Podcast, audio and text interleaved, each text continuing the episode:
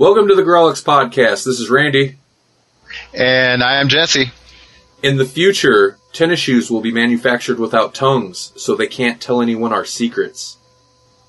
In the future, public schools will offer nunchucks and cross stitch as after school clubs.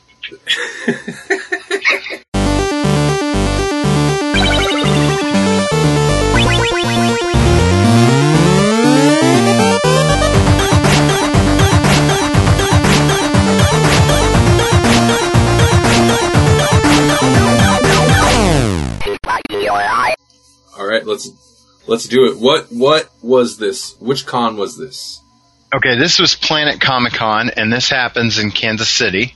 So this for us, um, we went down in a car uh, full of four people, uh, myself and three others, and we just went on Sunday. And originally, we thought uh, we would maybe miss some some of the con traffic because you know, like traditionally, Sunday is kind of a slow con day, but uh, as the as the guest list started coming out, uh, we found out that Shatner was going to be there, but only on Sunday. So there went our plan for it to be like an easy day to you know like hit everything.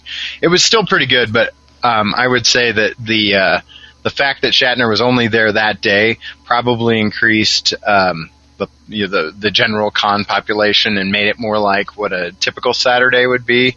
Uh, this year they broke records for their attendance, which Really? was awesome. Yeah. Um, just to kind of give an overall idea, um, the the media guests this year included a huge uh, reunion of most of the cast of uh, Star Trek: The Next Generation, as well as uh, um, uh, William Shatner was uh, there on the Sunday. Um, so you had LeVar LeVar Burton, you had Brent Spiner, you had um, Worf, you had uh, Wil Wheaton, who you know he's popular for more than just Star Trek. But then you also had was it Deanna Troi and um, I, I can't even remember her name, but uh, Wesley Crusher's mom was Uh-huh. it Doctor Crusher? Oh, Beverly Crusher. So you had just about and Riker was there. Pretty much the whole uh, like command crew, aside from Patrick Stewart, of course Uh huh. he was the only one that w- wasn't really there as far as main Star Trek personalities that you think of. And so that was like a huge draw. They also like the original guests that they had announced were Margot Kidder, who played Lois Lane in the in the Christopher Reeves Superman movies, Mhm. and uh, Lee Majors, who was the six billion dollar man. And uh, I remembered him as the Fall Guy. I had the Fall Guy truck growing up, and so I was like, six billion dollar man, huh? but they also had uh, they had a couple of you know they had other people like uh, Ratzenberger who who was in Cheers and also does voiceovers in like Toy Story and stuff. Um, they also had Sylvester McCoy, which was the huge draw for me. Oh, he was prior- he was priority number one for sure. Uh, they had the Blue Power Ranger from the Mighty Morphin Power Rangers day, uh, Billy Yost. I think it's Billy Yost or David Yost. I'm going to get that mix, mixed up. Anyways, the Blue Power Ranger was there. um, I, you know, I'm gonna I'm gonna forget a bunch of the media guests, which is unfortunate, but uh, That's there, a- were, there were quite a few. That's huge. That is a huge Yeah. guest list. I didn't know Yeah. about. I didn't even know about a quarter of them. Yeah, and and uh, and and I'm missing a whole bunch. There were there were some from shows that I haven't watched. Uh, oh, uh, Jewel Staite, who was who came to Omaha a couple years back for Contagion. Uh, she's in Firefly, played Kaylee. She was there. Oh. I forgot her because I've already seen her. Uh, and then when we were in line, and the line was incredible. We we got our uh, pre-ordered tickets, and s- so that we didn't have to go through, you know, the day of line, and that that put us pretty close to the front of the line. As we're standing there, um, I'm next to one of the you know like the Star Trek guys, and he he pointed out the fact that uh, John de Lancie was also going to be there, and he played Q, but he was not on the original guest list that I was aware of. And so we got there, and and he was there, and he's like super, you know, like notoriously super fun at cons. He he kind of you know tools around the whole con and doesn't just hang out at his table. And I even kind of watched that happen. Uh, not to sidetrack you, um, is that when you got yelled at? Yes, yes, I got yelled at because I was I took a picture of John de Lancie and I didn't realize that you couldn't take pictures of any of the Star Trek guys. Um, you could take a picture of like Wil Wheaton, or at least he, he was cool with it. But then all of the Star Trek folks were kind of they had their own almost like their own little wing of booths, Uh huh. and uh, so the way that it works is the con makes money off of you know autographs and photo ops, and so for all the Star Trek guys, if you wanted a photo, you had it you had to go through their professional photographer, which was through the con, so that the con could make money off of the autographs, and they could make money off of uh, photo ops. And so I took a picture of Del- de Lancie because he's he's like not staying at his booth, and I'm like, man, that's awesome. He's up and around and stuff. Like he walked up to his line because the line is back away from the tables, and they do kind of that roped line thing where you kind of it, it creates kind of an S. Um, where you're in between these poles with, with the tape and whatnot. Yeah, like a bank, And yeah. bank line or whatever. Yes, yeah, or like when you hit Burger King at lunchtime and, and you gotta wait.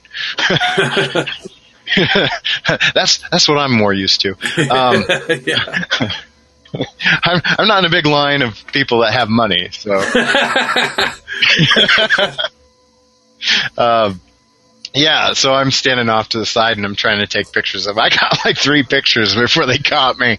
I was really I was going to try to get a picture of LeVar Burton, and then I noticed that he, John de Lancie was was being you know super interesting. So yeah. yeah, sorry to sidetrack you, but I thought that was uh, humorous when you sent me the message and Yes, yeah. you got his picture, but they yelled at you. yeah, yeah. Which I would have got more pictures if uh, I hadn't if I hadn't done that, but that's all right. Um, one of the coolest pictures that I got was I was in I was in Lee Major's line, and I get up to the front of the line, and they have kind of a, a gal at the front or or a guy at the front that kind of tells you when you can go up to the table proper, and uh, she's like, "Whoa, is is Wil Wheaton getting chewed out by his TV mom?" and so I look over there, and it is it's it's the gal that plays Beverly Crusher, and uh, she's talking to Will, and and he's like looking like super freaked out and stuff, and she looks super stern, and uh, that was probably my favorite photo, and it's all because the gal that was watching the Lee Majors line pointed it out to me, or I would have totally missed that moment. That's great. I wonder what was going on. I have no idea what was going on, but he was just like, "Oh no!" You know, he like had this. He's he's super animated. He talks with his hands and stuff a lot, and so it was it was interesting. And so I I look over there. He's got his mouth like wide open and stuff, and she looks like super serious, like something happened, and Wesley, his head. uh, Wesley got in trouble by his mom. That, that, that was the caption, but I, I'm sure that's not what was happening. No, yeah, yeah. that was it was pretty funny. I thought, oh no, he's getting in trouble, and that's that was kind of her joke actually. Was the the gal that manned the line at Lee Majors. Yeah, I started the day like we got there about an hour early, so that we wouldn't be way in the back of the line. And uh, we were still, we were still, you know, I'd say the first eighth of the line, I suppose, back. And uh, we got in there, and immediately my first priority was to go ahead and get into Sylvester McCoy's line um, because he was the only uh, Doctor Who representative at the con, and the first Doctor Who um, representative at that con in, t- in its you know its whole run. Probably the first one to come to the Midwest, aside from uh, Chicago TARDIS, which happens around Thanksgiving. I guess this year was pretty big, but uh, this was the first time that he'd been to Kansas City, and I watched a little bit of his panel because they've posted it on online um, through Traveling the Vortex, which is a podcast for Doctor Who. Oh, And it's a it's a really fun um, panel. So if you get a chance, you know, yeah. Uh, maybe take a look at that. I'm definitely going to have to check that out. Um, shortly after, I want to say the next day or so, I was kind of scouring YouTube for clips of the uh, of Planet Con, but I couldn't find too too much at that point. But it takes time to upload those. I'm sure. Sure, yeah. So I got into his line right away, and um, I I found out pretty quickly that the uh, that the way I planned my my time in in the media lines was was uh, I, I had prioritized it, but I had not thought about what would be the most efficient because I got into McCoy's line because that was the most important one to me right off the bat, and uh, met him, and he was one of the few people that was allowing you to take pictures at the booth. So uh, that so I was I was super geeking out about that. I had to send that to you before. Um, that, that is a great picture. I said that that morning. I was I was at the con and I'm sending that out, and I'm like, Randy's got to see this. And I had So- totally spaced the con out. You had told me about it a while ago, and at that time, I was interested because you mentioned McCoy and Scott Snyder. So I was looking to see what the schedule would be like, but they didn't have it up at that time. And then I Hmm. just then I just spaced it off until you sent me a picture of you with McCoy. I was like, oh my god! But uh, yeah, that's a great picture. It's a good picture. Yeah, I I'm like, how am I out of focus? I feel like I'm out of focus, and maybe I'm not, but I just feel like I'm vibrating too much or something. I'm doing a flash thing where I'm vibrating out of my own skin. So what did you talk to? What did you talk to him about? Well, and you don't get a whole lot of time with them because they kind of cycle through the people in the line so that nobody stands there waiting for too long. But when I got up to him, he's kind of, eh, this is right away in the morning, so they're already kind of talking about how, um, like when he wants to head back to the UK and, and when he can get a flight. So he's doing a little bit of that banter with the, the people at his table when I, when I get up to him. And, uh, I had brought a Big Finish CD um, booklet for him to sign. Um, each table had photos that you could have signed, and and that would have been cool. And I probably should have went that route, but uh, one of the people that rode up with me wanted to get an autograph too, so. I had him sign my CD booklet and then also a autograph for somebody else. And so I got to uh, talk to him about Big Finish a little bit, and he, I'm I'm a little bit awkward, I just in just in general, but especially with like people I don't know, and then add the fact that they're celebrity on top of that, and uh, it it's it goes the way of they're going to kind of control the conversation, Uh huh. and if they're if they're awkward in any way, then that's going to be a pretty short conversation.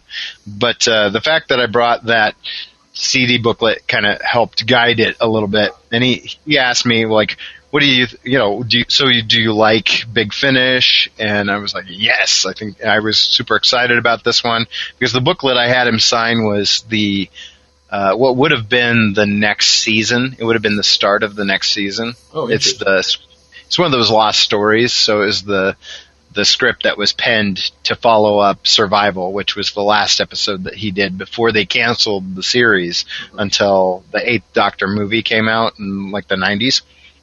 So I, I, I told him I was super excited about that one, and he was. And basically, he said, "I'm surprised that Big Finish hasn't caught on more because you people drive everywhere," which was pretty funny so that was that was pretty much the extent of that conversation. Um, and then I took the picture, and it was on you go. But it was still it was still pretty cool to meet him, and he was very friendly and personable. I just I should have had more to talk about. I kind of brought artifacts for these people to sign that I thought would inspire conversation, and they did for the most part. That's good thinking. That's a good way to go about it because I don't know what I would say to any of them if I come up to them. Right, and it's it's like I know better. They're just people, and if you just treat them like people, which they are, then you'll have more to talk about. Um, one of my friends, he has a rule. Uh, Dave Bell has a rule, and that is uh, to have it like a question ready for him, just one. And so I didn't really have a question ready for him. So I, I was thinking out my next my next uh, media guest interaction in advance, um, which I got right into Wil Wheaton's line, and that's where I realized that I had not planned efficiently. Because if I had gone directly to Wil Wheaton's line, I could have shaved like a half hour. Because his line was like super long. I gotta imagine his was the second longest line that morning, aside from Shatner. We had a we had someone in the car that was getting Shatner's autograph, and so he got into line right away. I was able to get both uh, Wil Wheaton and uh, Sylvester McCoy before he was done with the Shatner line. That's how long the Shatner line was, which you kind of expect. So I get into I get into Wil Wheaton's line immediately afterwards and realize, oh man, McCoy's line is not nearly long enough. you know, if I if I had gone right to Wil Wheaton's line, you know, I seriously could have shaved about a half hour off my morning and seen seen a few more things, but you know, you live and learn mm-hmm. on that situation.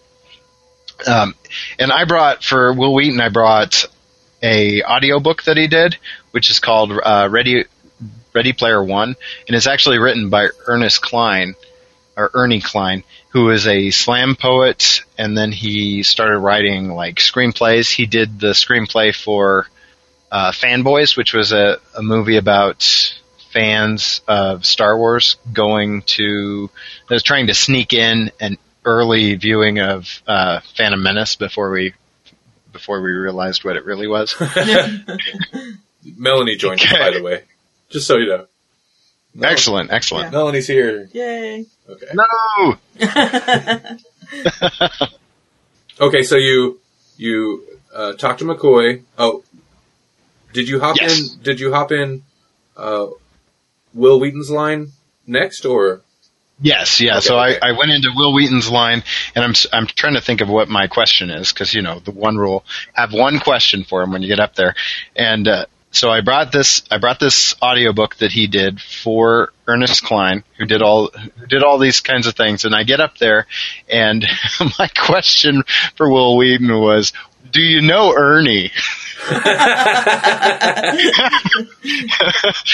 I, I, had this question. You know, I'm, I'm ready to go. I had this really great conversation with the gal that was you know, like taking money and stuff. And I, I, at that point, I should have ditched it. I should have just grabbed one of the photos, which are free with an autograph anyways, and talked about games, because I could have talked about games the whole time. But instead, I was like, I really want him to sign this audiobook uh, that was done by somebody, that was actually written by somebody else. And then I'm going to ask him about them. so you can imagine, you can imagine how uh, awkward things went from there. And, and I did this with the guy, like as I'm standing in line, I'm talking to the guy that they have a sign that shows where the end of the line is. So I'm talking with him for a little while, and he's like, "Oh yeah, Wheaton actually will talk to you. So you know, it's it's the best you know best money you can spend on an autograph." And so I get up there and totally blow it by asking about somebody else. Oh, that's great. Did you know him? but yeah, oh yeah, he knew him. yeah, no, he he actually he told me a story that I that I actually already knew. And so inside my brain, I'm already chewing myself out. I'm like, you already knew this. Why did you ask him that question? uh, because one of the one of the reasons that Ernie uh, Ernie Cline blew up was that Wil Wheaton posted one of his uh, slam poems about how back when we were kids we didn't have email kind of thing. Mm-hmm. so I actually knew that. I actually knew that, but I wasn't thinking in that moment. So I'm like, do you know Ernie? so everybody else got like 15 minutes with him and, and super animated Wil Wheaton, and then I get there and I get like five minutes because I'm super awkward. Uh, but it makes for a great story, I guess. yeah, yeah, it does, and that's I think I would handle it much much worse than that anyway. can I can I uh, call you up for a second? What? When you you were he was telling me about you having gone there and met people. He's like, "Who's Wil Wheaton?" And I was like, "No, oh no, I did not. You can call me out. I don't care. I did not. I mean, obviously, when she told me who he was, I knew who he was, but I don't sure. know. I don't know of his other work or anything like that. So yeah. Well, and yeah, his line was huge. Uh, like I said, he was second only, at least right away in the morning, he was second only to William Shatner himself. because he's so heavily entrenched in the culture now. You know, he does board, he does a show on board games. He's on The Big Bang Theory. He's he's still you know Crusher. he's, still, he's still Wesley Crusher. So Still gets chewed out by his mom. yeah, still gets You chewed got- out by his his TV mom. Later, later, I'll play the beginning. We haven't been recording too long. I'll play the beginning for you. I think you'll be amused by it. Okay. Okay, okay. So what? What happened? What? Uh, after him, what was up on the agenda? Well, Lee Major's line was right next door, and his line was super short, which kind of makes me sad because he is the six billion dollar man. Yeah, yeah. So I just jumped right into that line, and that line took no time. And like I said, that's when you know, like she was like, "Hey, he's getting chewed out by his TV mom," and so I, I got a pretty cool moment just out of being in that line alone. And uh, so I get to, I get to meet him and shake his hand, and he's probably about as I, I don't want to say he's as awkward as I am, but he was very reserved Uh huh. and uh, you know, he just basically said hi and shook my hand and signed the photo, and that was about it. But he was he was a nice guy, but he wasn't real talkative or anything. hmm So that was I, I really don't have a story there. It was uh, you like more of the story was standing in that line than than actually meeting the man. But he was very he was a very nice, very pleasant guy. Then I got to actually go experience the con. I felt like the morning was the work of the con, like Uh-huh. standing standing in these lines. Not to say I didn't stand in lines, you know, ever again, but like those lines took a lot longer than any other line. Um, so I started wandering, you know, I got to wander around and meet some artists and some writers, and I learned some interesting con etiquette. I think, and maybe maybe it's well known con etiquette or, or not well known con etiquette. Uh, I met up with some of my friends, and they had already been chatting with people like Freddie Williams, um, who wrote the. He's done lots of things, but he also wrote the digital DC's Guide to Digital, um, ma- you know, like digital comics. Uh huh. And so, um, going around to those guys, every you know, like almost all of them signed things for free. They just, you know, you'd bring them a book and they would sign it. And so the thing that I found interesting was that when I got in line for, um, was it John, John Williams who wrote the, he wrote the first miniseries. We talked about He-Man and the Masters of the Universe, uh, for DC last time Uh huh.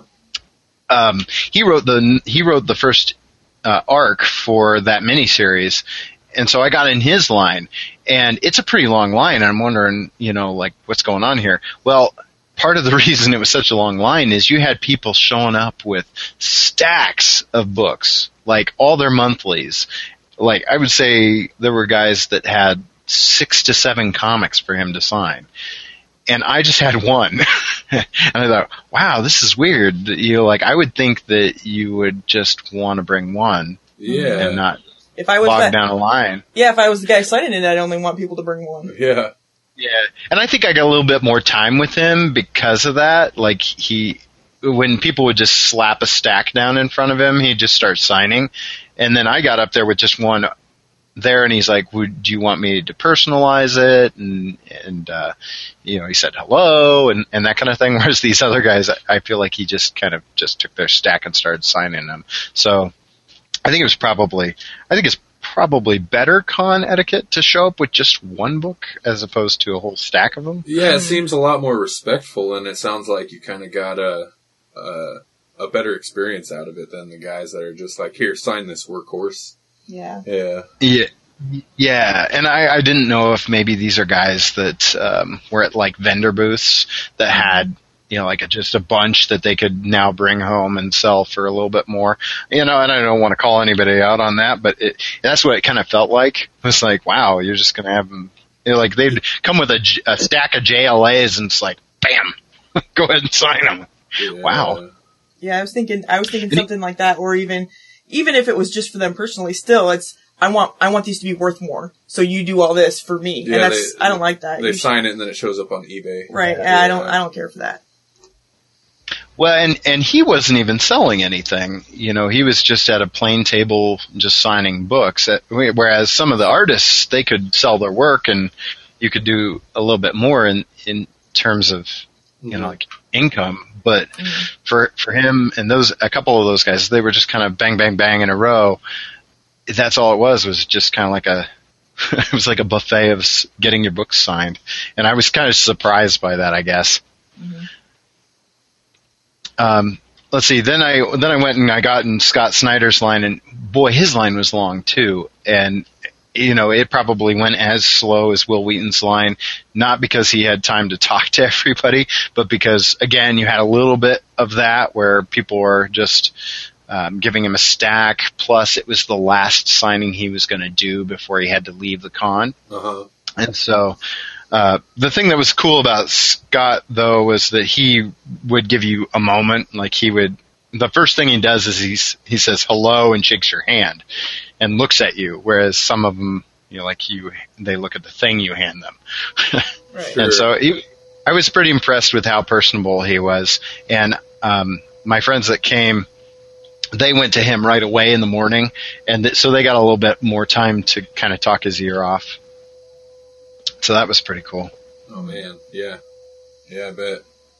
Two more. Well, I guess there's probably three more big things that happened. Like uh, Tony Moore was there, who he is um, the artist that helped Kirkman start The Walking Dead. Mm-hmm. So out of all all of the um, artists that I met, he was the only one I had to pi- pay for a signing on, uh, which I I kind of understand, especially when it comes to The Walking Dead and how things went down there. And he was very pleasant, um, but I did have to pay for him to sign my trade for the first volume.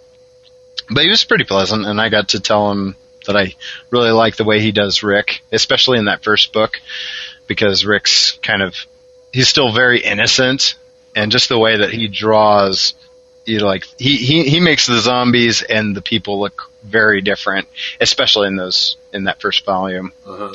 where Rick's just the square jawed you know he he really I feel like he nails that innocence that that Rick has in that first volume and I haven't really seen where it goes beyond volume 1 as far as art direction goes but I was really impressed with that first volume for sure so that was cool. Um, then uh, probably I had two two other experiences, and one of them ties into my recent read. So I'll just kind of save that one.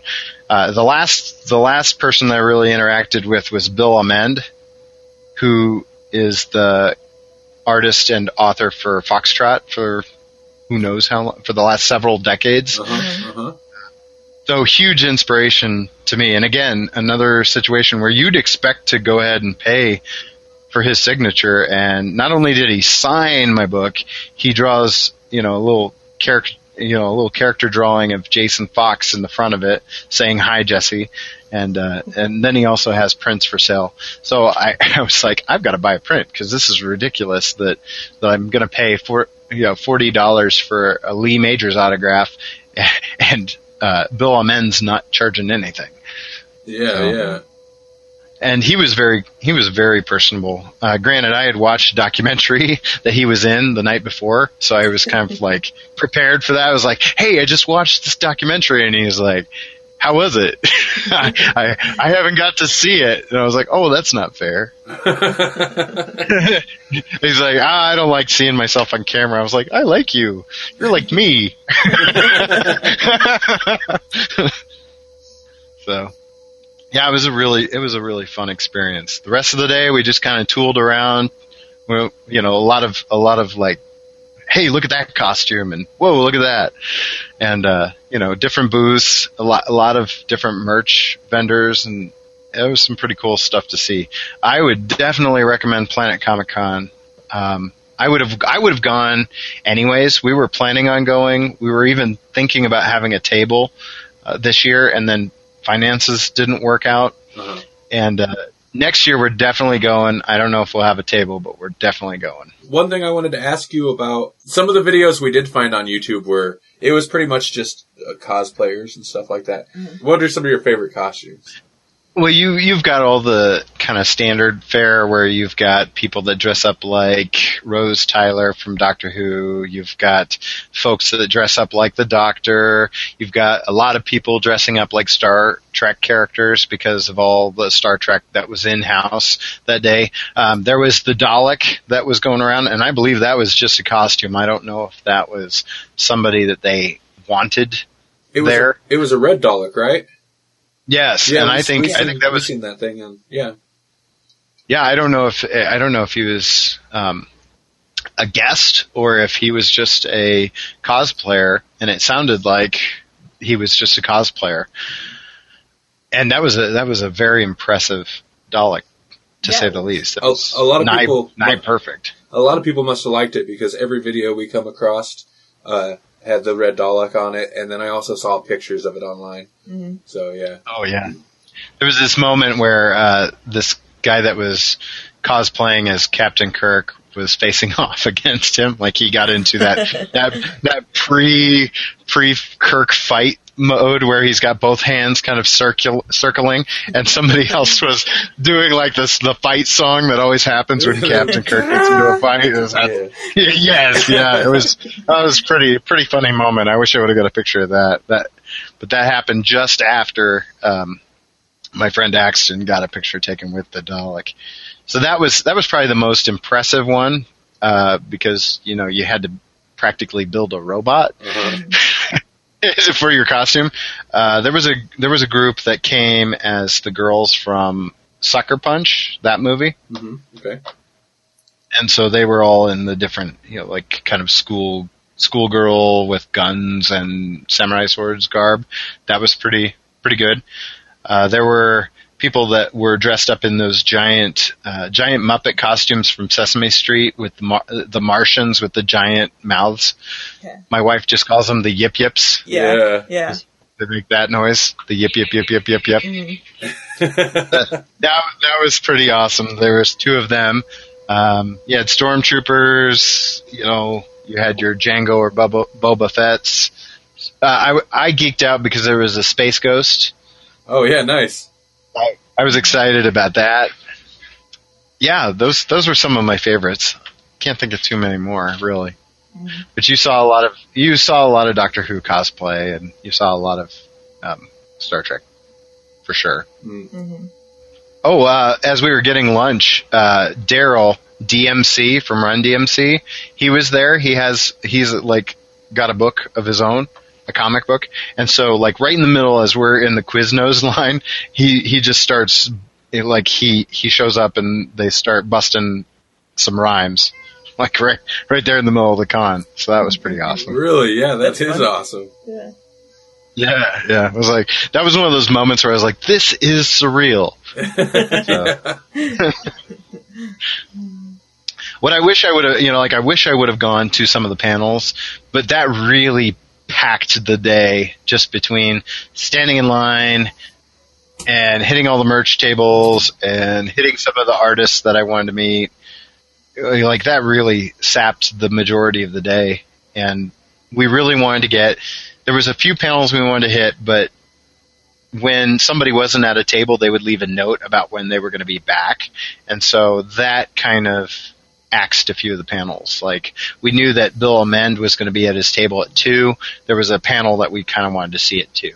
Well, we're not leaving without his autograph because that was one that at least two of us really wanted. Sure. Yeah. What would you say is um, what's your least favorite part of the whole experience?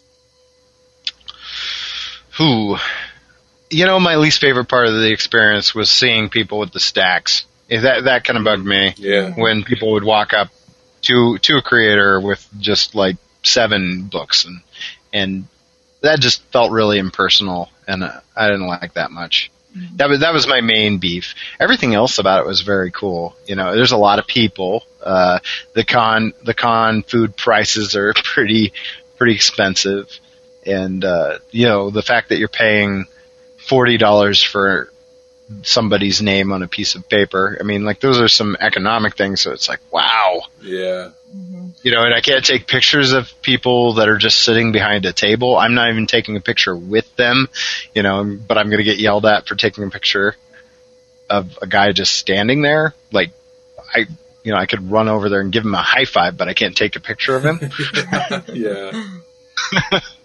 now you had mentioned that this was your first mid to large size con. yes, yeah. And I've done some little ones, but this was the first time where I've had like huge um, media guests like this. uh, and you also mentioned um, you learned a bit about con etiquette. Obviously, the the stacks of comics and stuff like that. Was there anything else that you like? Any other piece of knowledge that you're like, if I'm going to a con, if I go to a con this size again, I need to remember to bring this or do this or avoid this. Well, I, I kind of planned things out a little bit in advance, and one of the things that I found super useful was having a backpack. Mhm. If I, if I didn't have a backpack, then there's no way I w- would have been able to keep everything straight. Um, also, I knew to carry cash because, yeah, some some booths would take credit cards and stuff like that, but not everybody did. And so getting up to the front of the line and then finding out that, oh, you can't pay for this would be kind of a, that, would have stunk, especially in some of the really long lines. Mm-hmm. So, the, you know, I did a little bit of research and so the, those were some of the things that I knew coming in was get there early. We got there about an hour early so that we weren't way in the back of the line. If you can get a pre-sale on your ticket, do that because the uh, the line for day of tickets was just crazy. So I definitely recommend if you're gonna go to a con, go ahead and and, and do it early as far as getting your your tickets is concerned. Because once we got our will call tickets and we were up in the line, and you know once they opened the doors, we were in and we could have been in any line that we wanted to be in right away. Mhm. So those were all those were all good things to know in advance. And I, I went with a group that wasn't they weren't newbies. They this was like their third or fourth Planet Comic Con. Granted this was one of the biggest ones that they've been to, but it was it was good to have them because they kind of knew what they were doing. Since we got Melanie here, I figure we could do your segue into recent reads. You had a story that was kind of connected to the Comic Con, uh, to the Sure. yeah. So, what Okay, yeah. awkward segue. Hey. Recent reads. recent reads. okay, so um, w- uh, the first recent read that I read was one that I picked up at the con, and uh, on the list of people that were going to be there was this artist named Tim Mayer, and he is a local artist, and I had bought one of his um, one of his books at Krypton actually. And so when I saw his name on the list, I thought, "Oh yeah, hey, I can bring that one and uh, and get that signed." And it was it was kind of interesting, you know, like going to an independent artist and author's table and then handing them this thing. It was like it was like the roles reversed for a second because I, I slapped this down in front of him and he he just goes, "Oh my goodness, where did you get that?" You know, like like for a second there, I was the rock star, I guess, just because I had one of, oh, one of his really obscure books, and so that was a pr- that was a pretty cool moment. So he signed that, and then they they upsold me on their current book, which I'm so glad they did. Uh, it's called The Anywhere Man, Hmm. and it's it's just um, it's a three issue run. It looks like it's a mini series, and it's done by Tim Mayer was the artist, and then Jeff Lawler is the writer of the series. And it's um, like looking at the art style right off the bat. It's black and white, and Tim Mayer he does kind of this distorted contour line type of style. Like for the most part, he renders things with this contour line, and then he does kind of basic uh, patterning. And he gets really into textures. It looks, you know, like his line work really uh, zooms in on textures and wrinkles and those kinds of things. So really cool, stylized contour line is how I'd kind of describe his style. Uh-huh. Um, and and kind of the premise of the story is that there's this this guy that is a Iraq war veteran. So he's come back from some tours in Iraq and he's having a hard time acclimating to life after the war. And so he is basically living off of his vet benefits and he basically is a drunk. And so at the beginning of the book, he winds up um, getting kicked out of the bar. You know, he he got cut off, so he's headed home or wherever, and he crashes his car, and then he like in this moment where he's crashed his car, he's kind of fixating on not wanting to be here. I've got to get out of here. I got to get out of here. Next thing you know, he like this is where the art really ties in too. Is um, you see him kind of distorted, almost like a Salvador Dali painting.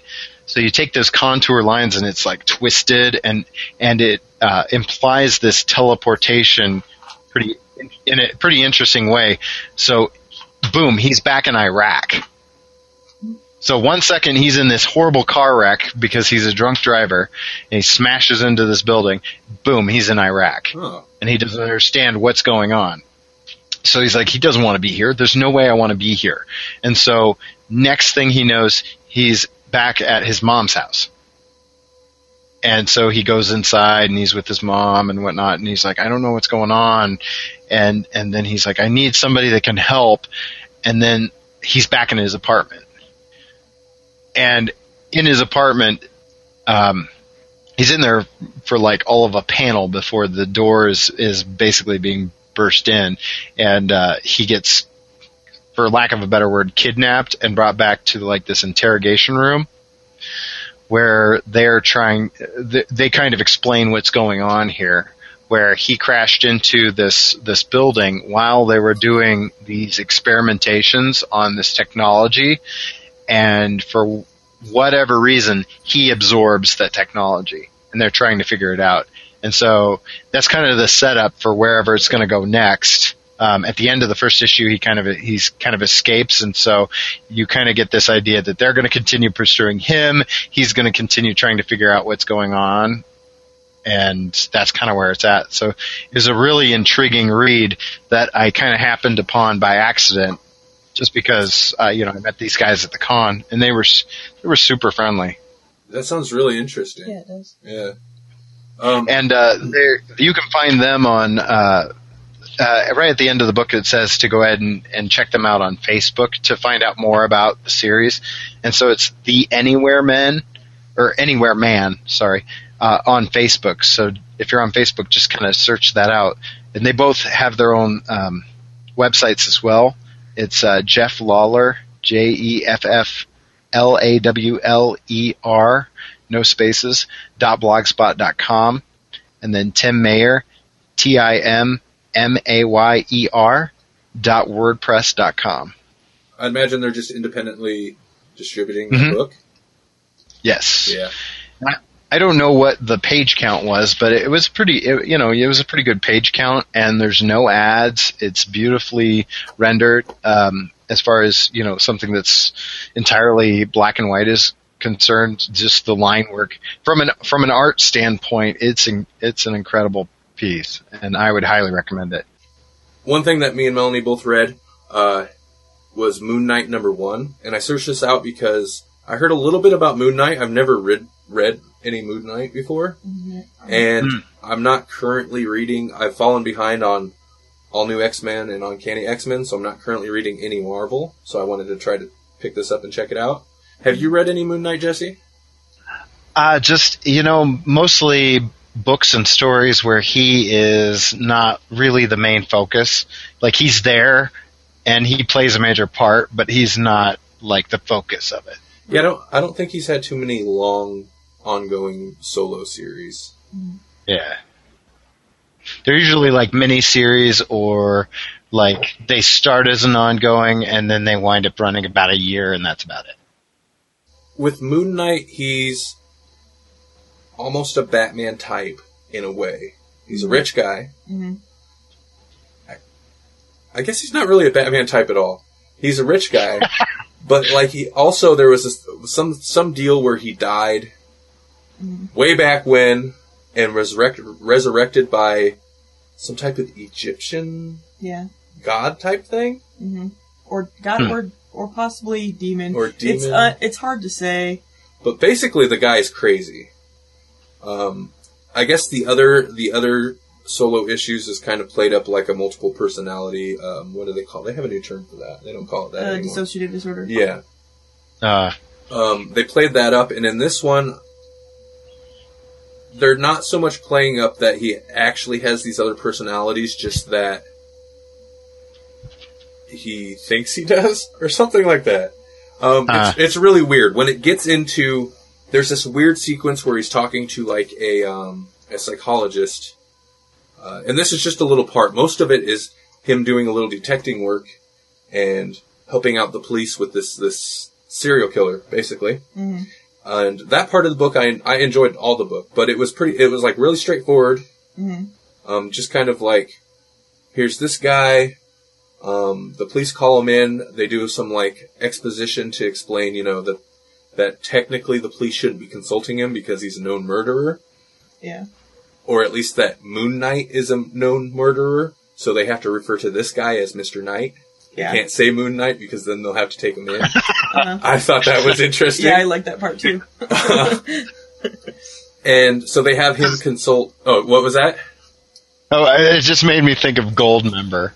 You're like, don't say mole. don't say Moon Knight. Moon Knight. and and they have him consult on this this uh it's not necessarily a serial killer but kind of it's a this guy on a killing spree type type thing Mhm.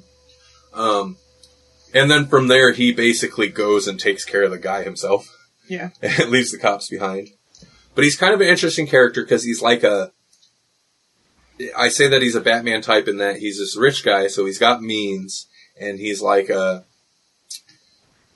go after evildoers in the night. Except he wears all bright white, hmm and yeah. he's and at one point they mention, you know, why you know goes at people after people at night. Why wear white? And he's like, so they see me coming. He wants them to see him coming.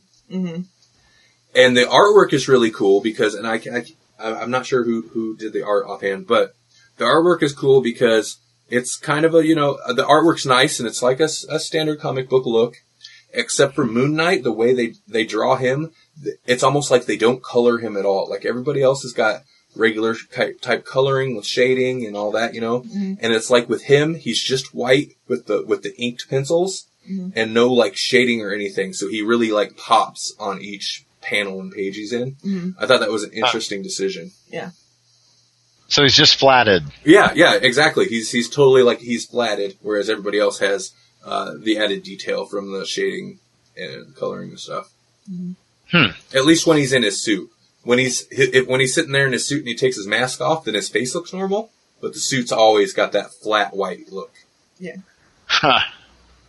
But and then it gets really bizarre at the end where he's talking to a psychologist, but then that kind of gets really weird. hmm Um, so I would definitely check it out. I'm interest, uh, interested to see where it goes. He kind of seems like an interesting character. It's hard to get a lot of his personality out of this issue.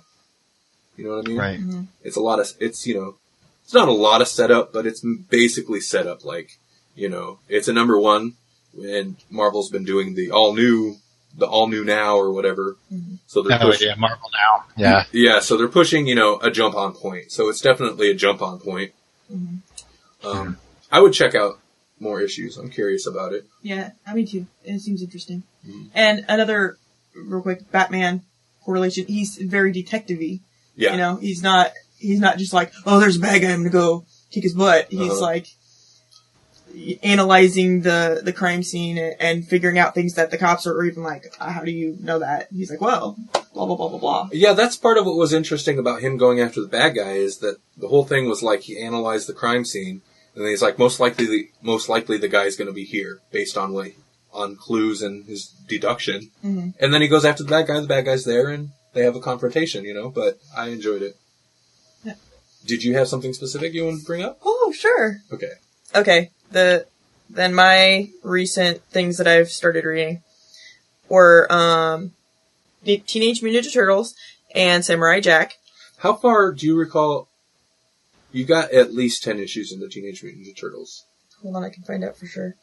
Um, but both of those are very much like, yeah, only 10 actually. I'm on the, I'm about to start the 11th one. Um, very much like the show, so if you enjoy the show, you'll enjoy the books, because I do.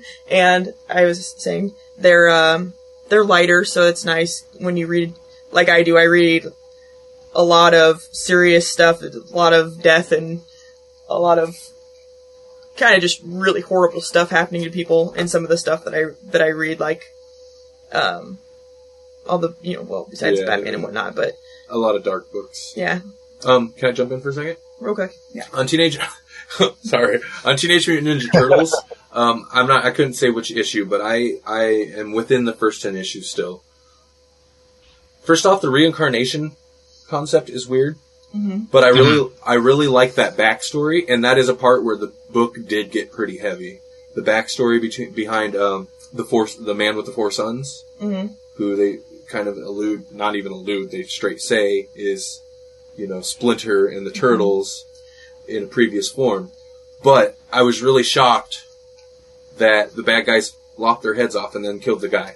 Like, I guess I should have seen it coming, hmm but I was not that, it, in that case that it did get pretty heavy, but I was Yeah. really surprised by that. Yeah. I I kind of saw it coming, but I'm me, and um, and you know from the the movies, it kind of you already know that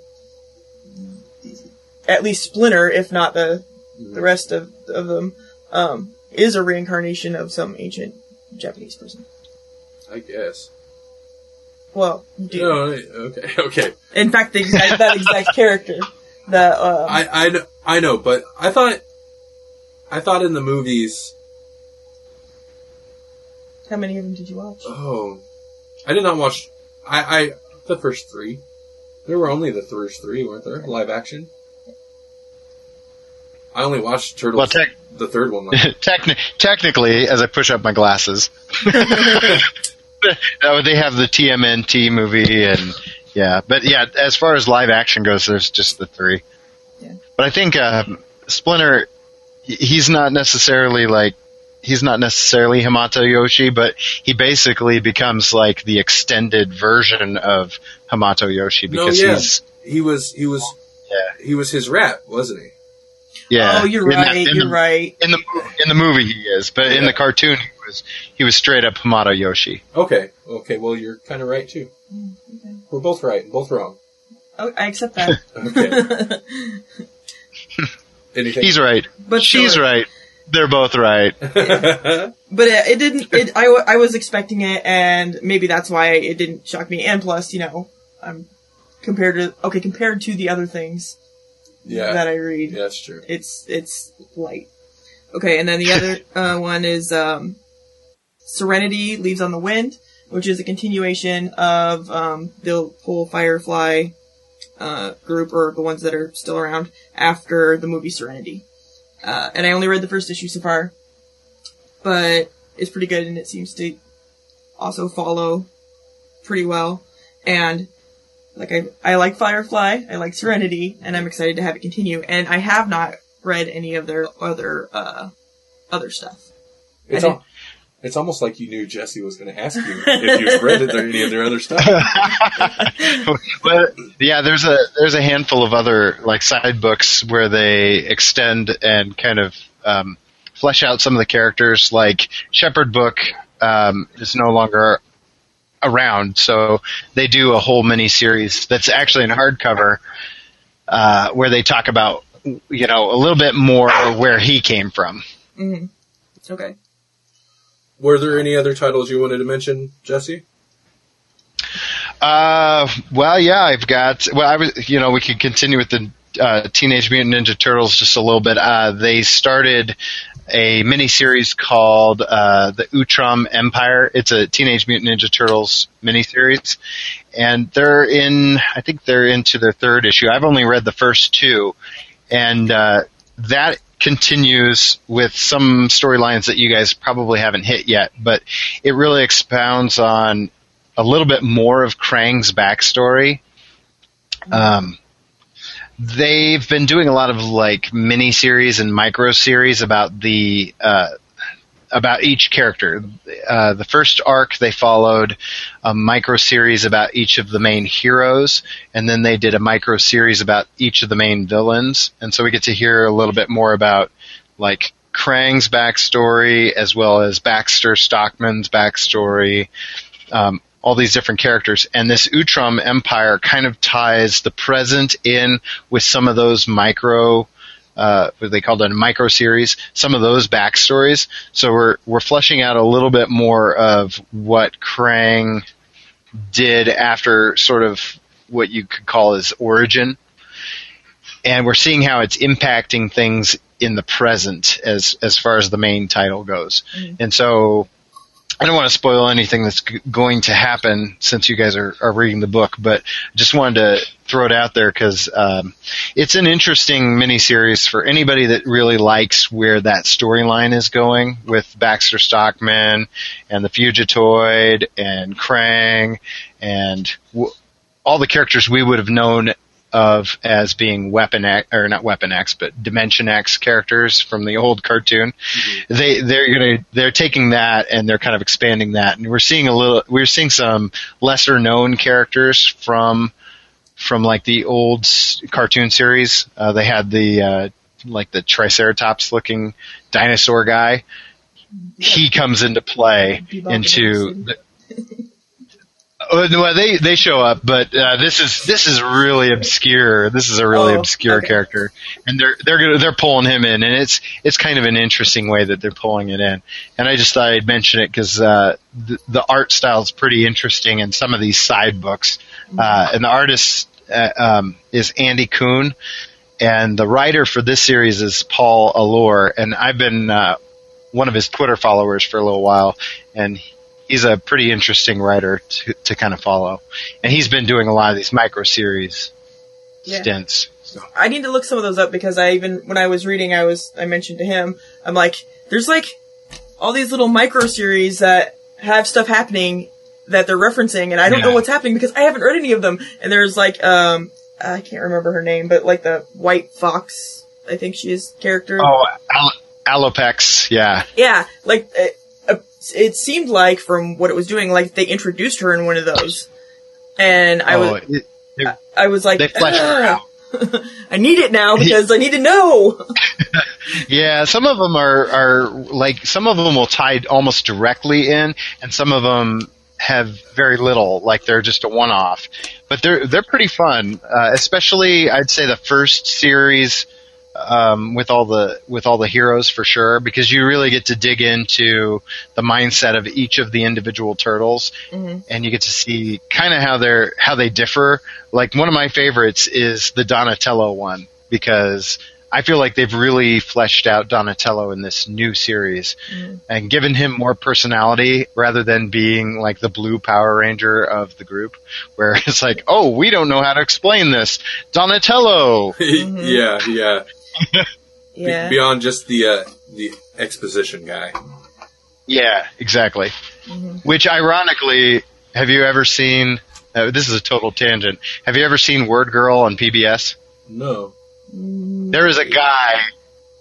There is a guy actually called Exposition Guy, and, and he looks like me with brown hair. oh,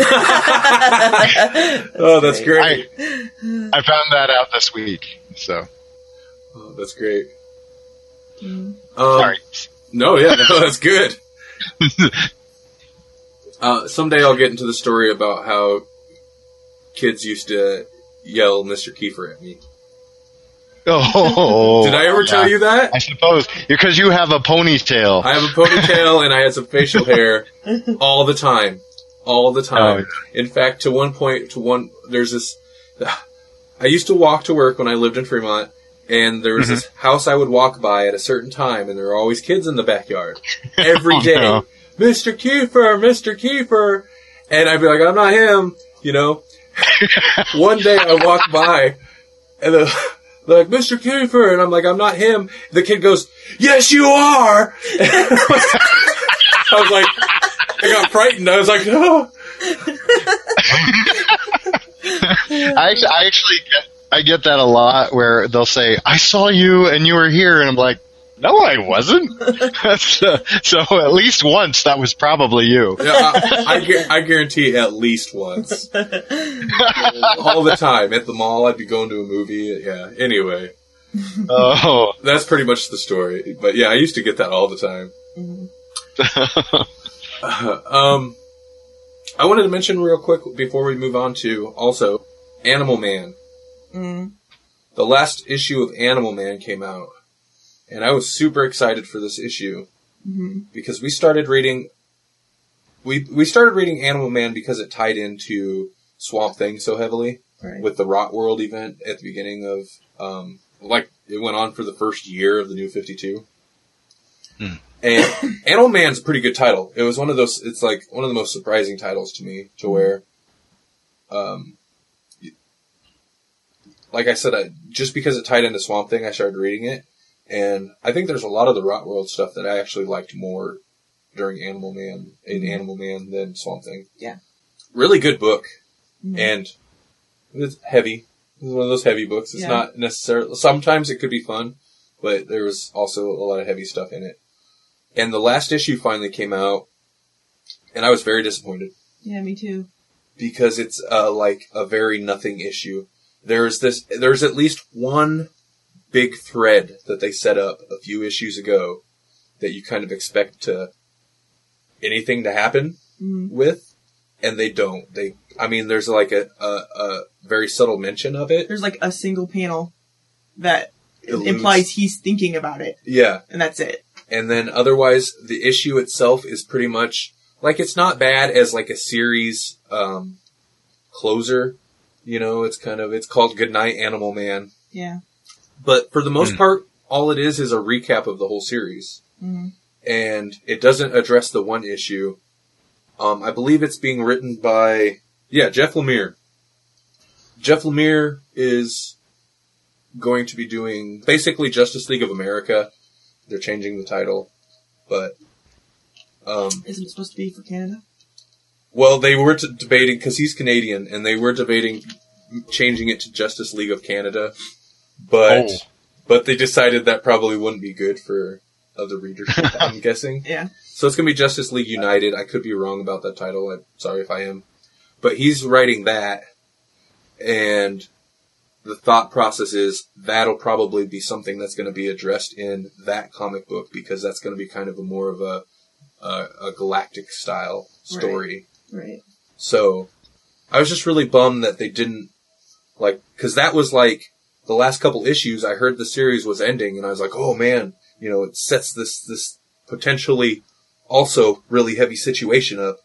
So I was excited because I thought it was going to get addressed, and it just didn't. It was Yeah. almost ignored. So it's still a good book, and it was not a terrible end to a series because most of the immediate uh, storyline was wrapped up, but there's that one huge thread, and I was really disappointed that that didn't get addressed. Mhm. So anyway, Animal Man, you know, check it out. you know, it's still a good show or good book. jolly good show. It's all- it's a jolly good show. Man, I feel bad. I should ex- explain to the listeners. We lost a big chunk of the recording for recent reads. Um, so I kind of feel like I'm cutting it short, but I don't want to take up all night, all, all your guys' time tonight. Yeah. 'cause- So I suppose we should probably move on. Do we want to jump into our poll list? Yeah, let's do that. Okay. Um, the poll list. Ooh, I need to check. So I think how this is going to work, since somebody recommended, um, and this is actually one that somebody entered in the other. So this is a recommendation from a listener or somebody that come across the link on Reddit or Twitter. uh-huh. Um, Batman, uh, Death of the Family. And since we'd all read that, we're like, well, yeah, that'd be great. We can do that the next episode. So then I was thinking that sets us off right. Um, we're gonna do that one, and then I'm gonna take a look at the pull list right now, and then we're gonna decide what we're gonna read this next coming month. Okay. Oh, that's a good call. So, whatever the votes are at now is what we're going to be reading, and that's kind of, I think, how we'll do it for, you know, for the, thank you, for the rest of the show. So every time we do Cool. an, we do an episode, we'll look at the pull list, see where it's at, and and that'll be our next assignment. Something to look forward to. Yeah. So, assuming we get through it, um, we do have access to it. Uh, Right. we will be talking about Maus next episode. Oh, Have you ever read that? I have not. That's on the list of shame, anyhow, or the wall of shame.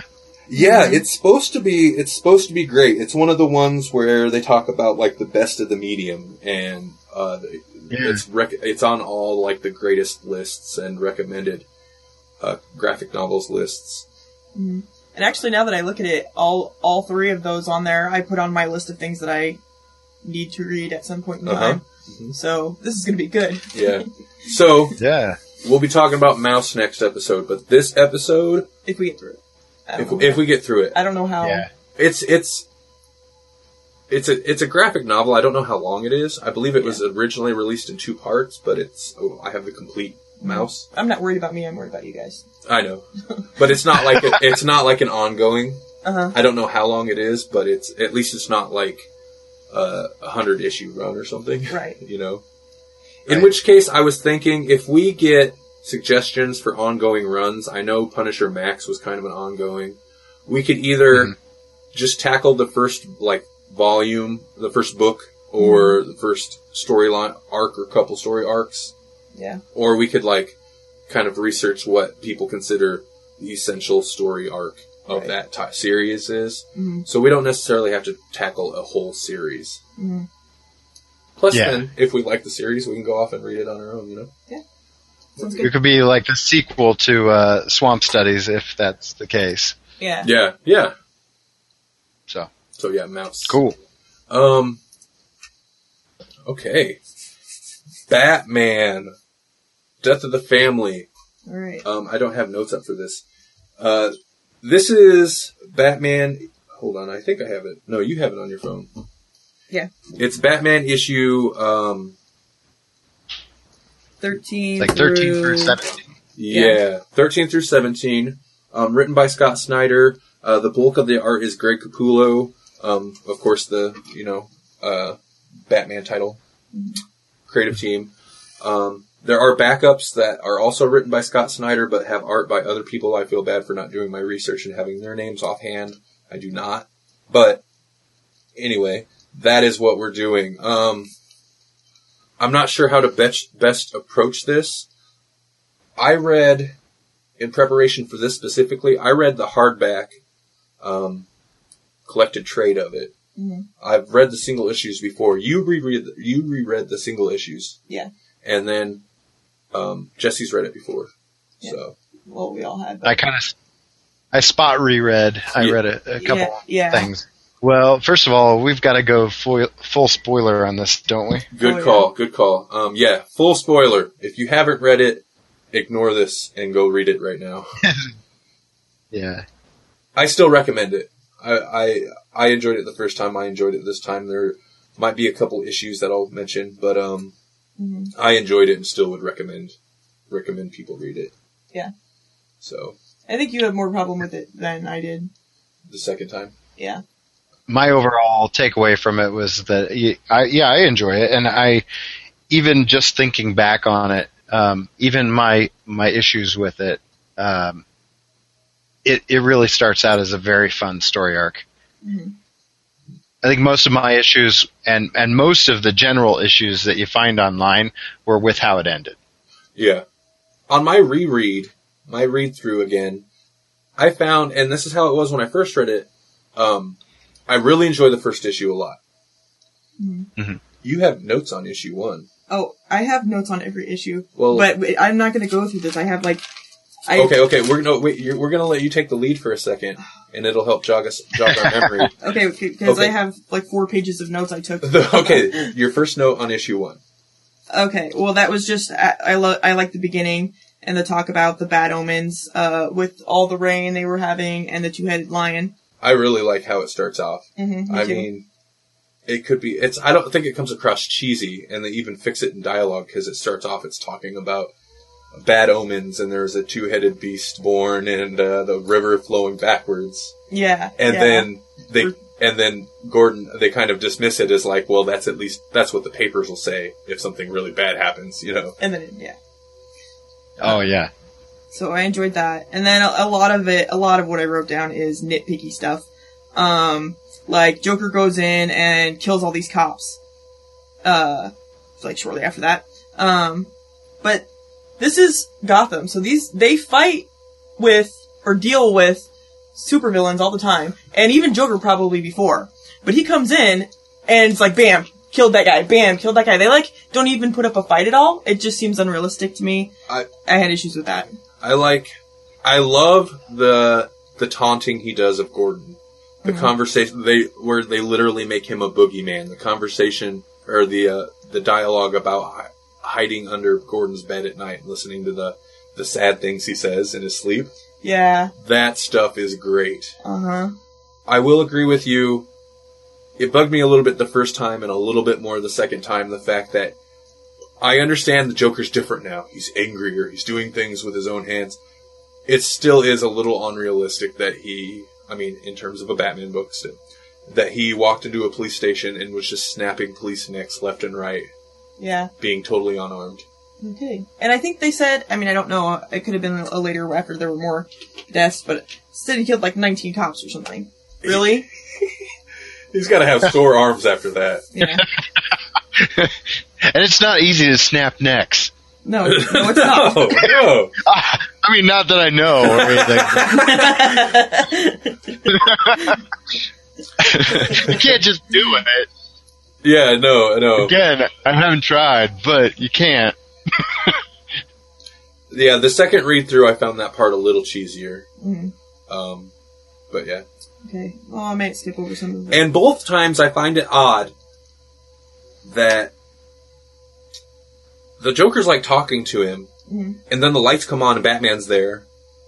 I just feel it just feels like an odd transition to like the Batman should have seen Joker coming out on his way in or something. Yeah. Like it's just Batman's just there. It's like, well, if Batman could just be there as soon as the lights come on, Uh-huh. he probably could have been there a couple minutes earlier. Yeah, it, it, it, it and all, I, I had issue with that, and also, why was he there? It's not like they were all like radioing and stuff, they were all cowering in fear to waiting to get their necks snapped, rather than doing anything proactive, so, I don't know. It's like you said, it is a little bit nitpicky, but it's it's it's you know it, it's a minor gripe. It's one of those where it's, you just kind of have to look the other way. You know, it's, I know, I'm sorry. benefits the story. But no, I I I wanted you to mention that because I I agree. Okay. And then, um, I don't want to just praise the book, so it's okay to have some nitpicks. I want to be constructively critic. I want to criticize it constructively. okay, well, I have this kind of written chronologically, like I would read and then stop and write stuff down, uh, but I might jump ahead of for a second, um, cause this is, this is a, another area with this kind of, um, when, uh, the, all the policemen later were poisoned, you would think Batman's like a super detective, and the, uh, commissioner, whoever he is, mentions that they just had the floor cleaned Oh yeah, the that would automatically, if I were a super detective, I would be like, oh, that's that's an outside, you know, variable with chemicals. I should probably check that. yeah the But mayor mentions that. Yeah, And, and that was also I wrote down. I'm like, okay, after Joker's visit in the floor shine, are there even any cops left? because, man, I do love.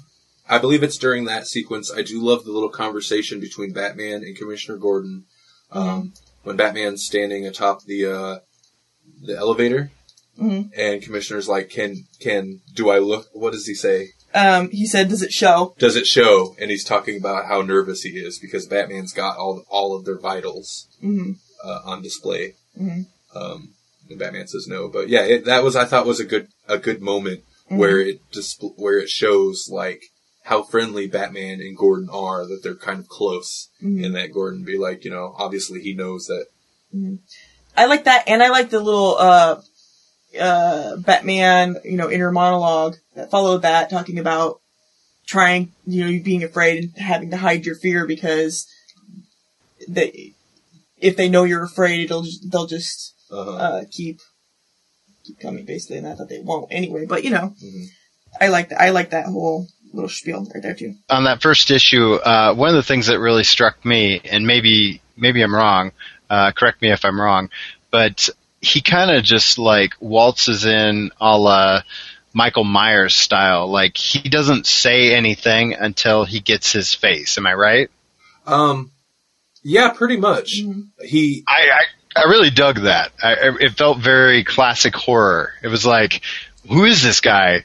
'Cause, you know, and you know it's you know it's coming. But if you if you take yourself out of the story for a second, it's like this is creepy. What's going on? And then boom, now he has his face. Now he has his voice, and he's back.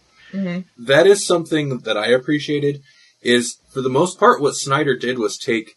We're gonna do a Joker story, and we're just gonna turn it into a straight horror movie, and almost Yeah. pull um, uh, pay homage to. You mentioned Michael Myers, and that's perfect because he's even running around in like a jumpsuit.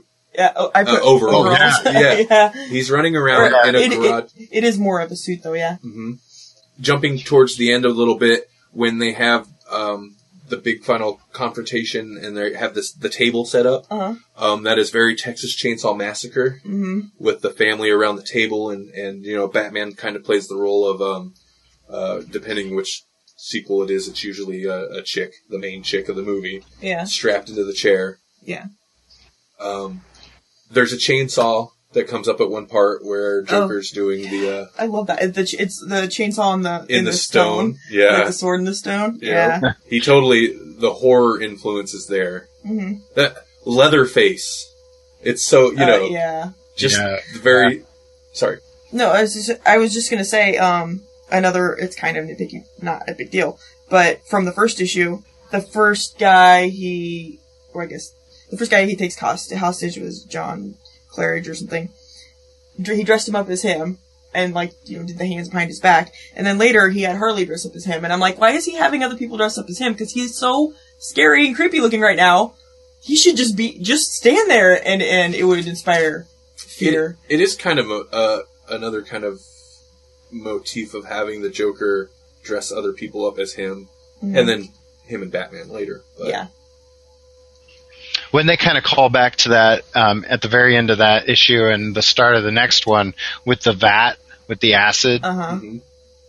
and so it, like that makes me think of um, with the movie actually that feels like a callback to the first batman movie with michael keaton where you know he starts using the the poison gas and everybody dies with a smile on their face Mhm.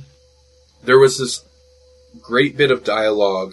I don't believe it was. It was right at the beginning of the second issue, but it was while Batman. Okay, so Batman's after Joker. He finds. He thinks Joker dressed up as the, in the Red Hood outfit because the Joker is recreating um, like the first encounters he had with Batman. Right. Turns out it's Harley Quinn, but anyway, jo- Batman gets knocked into this vat, which starts filling up with the chemical. I believe it's the beginning of the next issue. Batman's in there and he's yelling out at, at, at Harley, uh, where is he? Also, I enjoyed that Harley Quinn says, um, he's not my Mr. J anymore. He's Yeah. different. I like that bit. If one of you guys has something to say, go I know on, what you're on that say. part. but- I, I gotta find this piece of dialogue real quick. well, at the beginning of that issue, uh, th- he does this whole inner monologue thing about how he knows the contents of that chemical by heart, Uh-huh. Yeah. and how he like when he can't sleep, he'll he'll look at it again and uh, and just keep looking for what's that secret ingredient that created the Joker. What's that one thing that tipped it over the edge and, and created him? Um, and I just thought that was interesting. That you know, it's like the Joker still keeps him up at night, kind of thing Uh huh. Uh-huh. or yeah, he's still he's still kind of tortured by what what in the world caused this. Mhm. And I like that they even kind of spell out the whole chemical compound of what, or the the makeup of what this chemical is. Yeah. Okay, one second, and I'll have this dialogue. Something Harley says to Batman that I really enjoy. How do you close ads on this thing? Okay. Because Batman's in there and he's screaming out, you know, where's Joker, Harley? Harley says he's gone, Bat's gone. Maybe though, maybe you'll be the next one, like I always thought you would be. Um, maybe you'll come back like he used to be back then. I like the idea that Harley entertain the thought that Batman will be the next one to snap and be Yeah. a yeah. Joker type, Yeah. and that she always, you know, hmm that's almost like she wanted him to. You know, that's that Yeah. was something she thought about.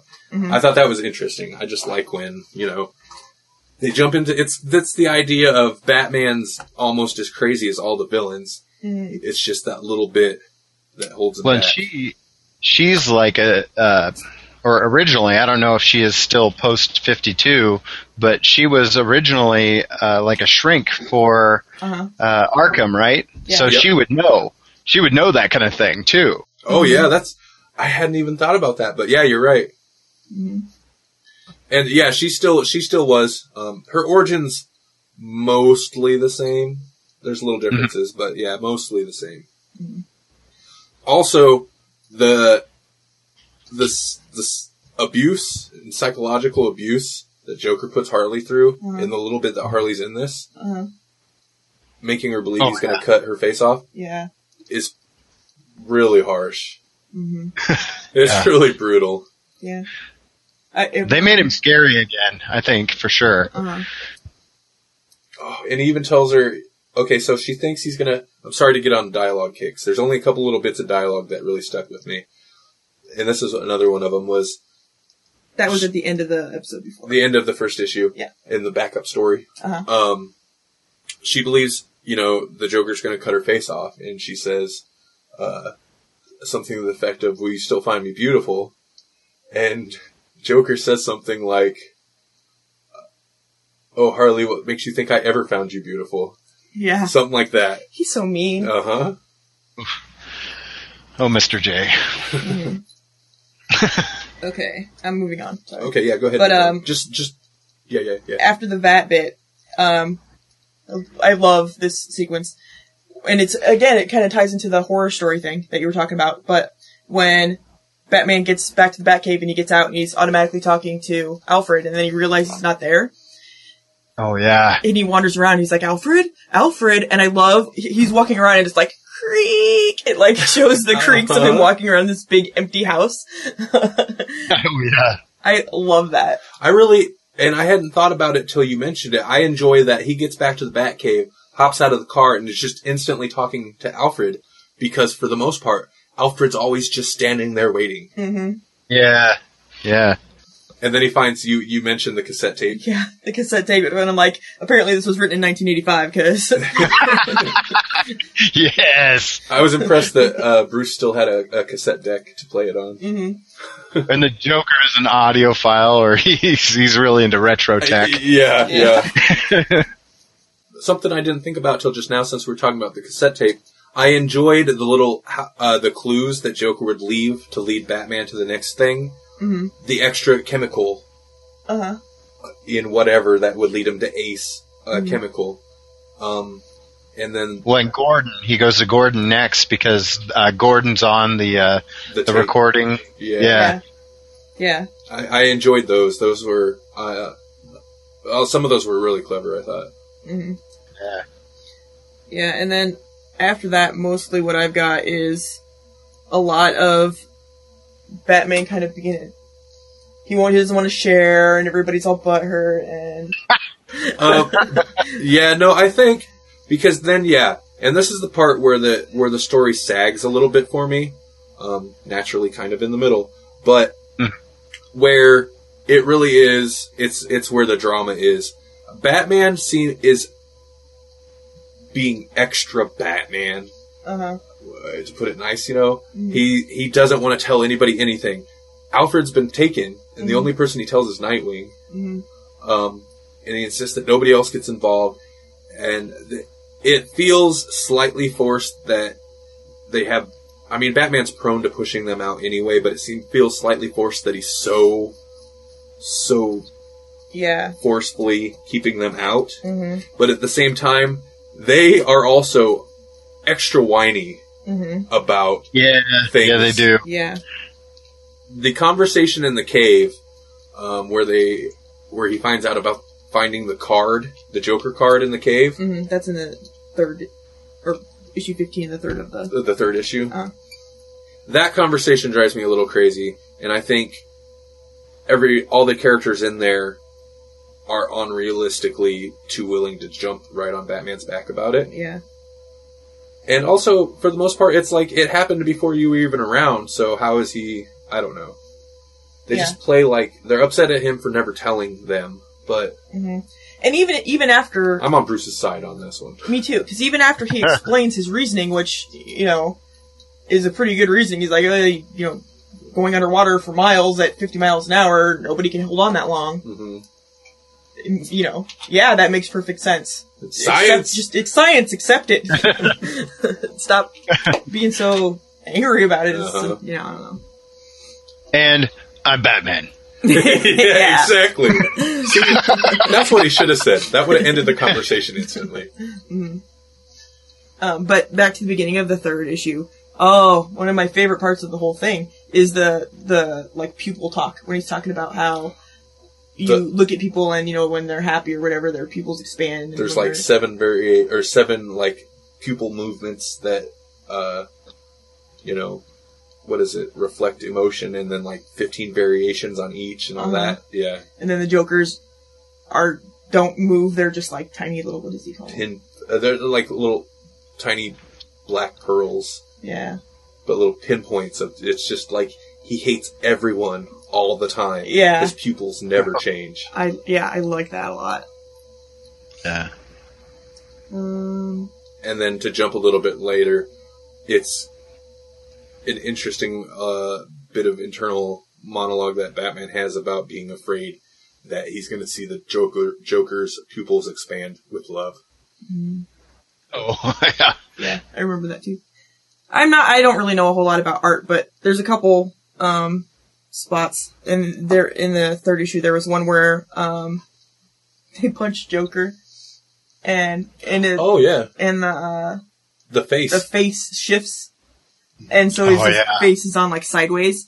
As there's a really good um, sequence.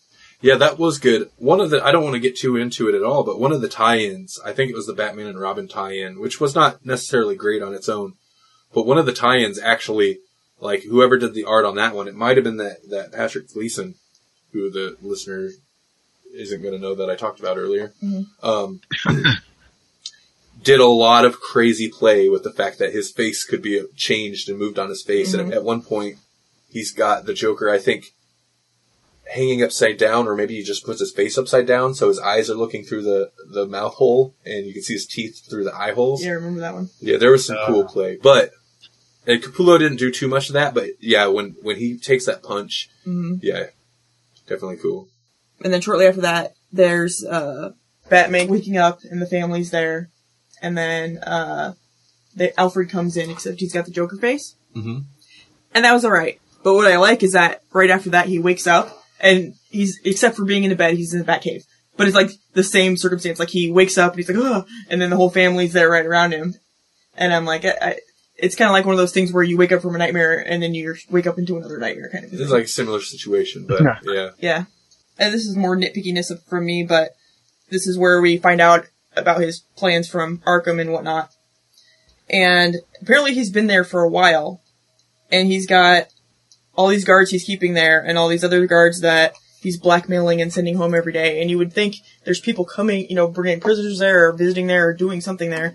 And I found that very implausible that the Joker's taken over the whole asylum. yeah, for a, apparently quite a period of time, and nobody's found out or you know slipped and told somebody or something. That's one of those things where, yeah, I don't want to jump on it for being unrealistic because it's still it's a Batman comic book, blah blah blah. Yeah. But that run that really does kind of stretch.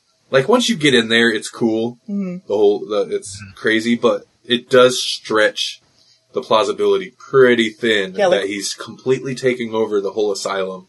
And for the most part, nobody on the outside knows anything about it or has said anything about it. hmm Don't even notice the missing horses, even though I love the horsey bit. The horse bit is great.